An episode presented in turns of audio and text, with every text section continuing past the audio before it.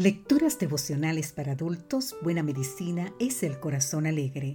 Cortesía del Departamento de Comunicaciones de la Iglesia Dentista del Séptimo Día Gascue en Santo Domingo, capital de la República Dominicana. En la voz de Sarat Arias. Hoy, 9 de septiembre, descansa.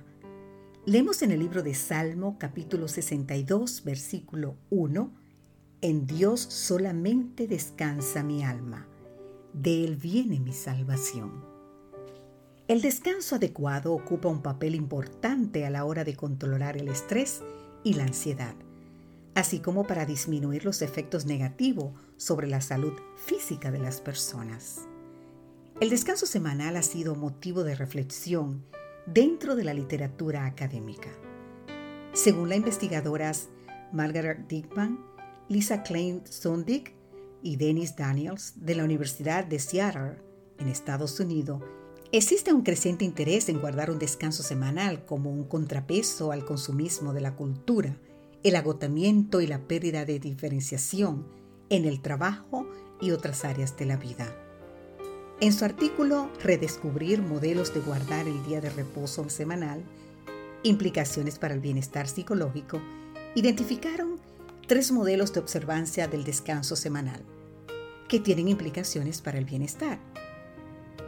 Los modelos son A. Diferenciación de la vida. Se refiere principalmente a segmentar la vida con el fin de crear un respiro, como por ejemplo seis días de trabajo y uno de descanso. B. Significado. Implica dar un significado positivo y religioso para la diferenciación de la vida. Y C sábado integrado, en el que el guardar el reposo semanal se celebra como un sistema integrado de creencias de descanso diario, reflexión y desarrollo de relaciones. Desde otro punto de vista, el destacado médico Osamu Itani de la Escuela de Medicina de la Universidad de Nihon, en Japón, investigó el vínculo entre el descanso semanal y el inicio de enfermedades relacionadas con el estilo de vida.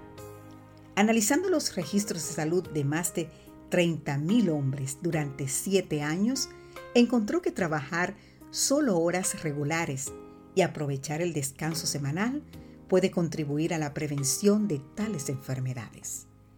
Más allá del provecho físico y psicológico del descanso semanal, aprender a descansar en Dios, confiando diariamente en Él y creyendo en su palabra, es una necesidad que pocos reconocen. Depositando nuestra confianza en Él, podemos obtener paz y esperanza en medio de las adversidades y los sufrimientos. Por eso dice la Biblia, seis días trabajarás, pero en el séptimo día descansará. Podemos leer más en Éxodo 34, 21. El séptimo día, identificado como el sábado, ha sido bendecido y santificado, es decir, apartado por Dios desde la creación. Génesis 2.5. Hoy te invitamos a encontrar un reposo completo en el descanso que Dios te ofrece en medio de la vida agitada y ansiosa que estás viviendo. Del mismo modo, te animamos a hacer planes para darte un reposo sabático cada semana. Verás que hasta la ansiedad más grande puede verse aliviada al descansar confiadamente en Dios. Entonces tú, querido amigo, querida amiga, podrás decir, en Dios solamente descansa mi alma, de Él viene mi salvación. Que Dios hoy te bendiga. Amén.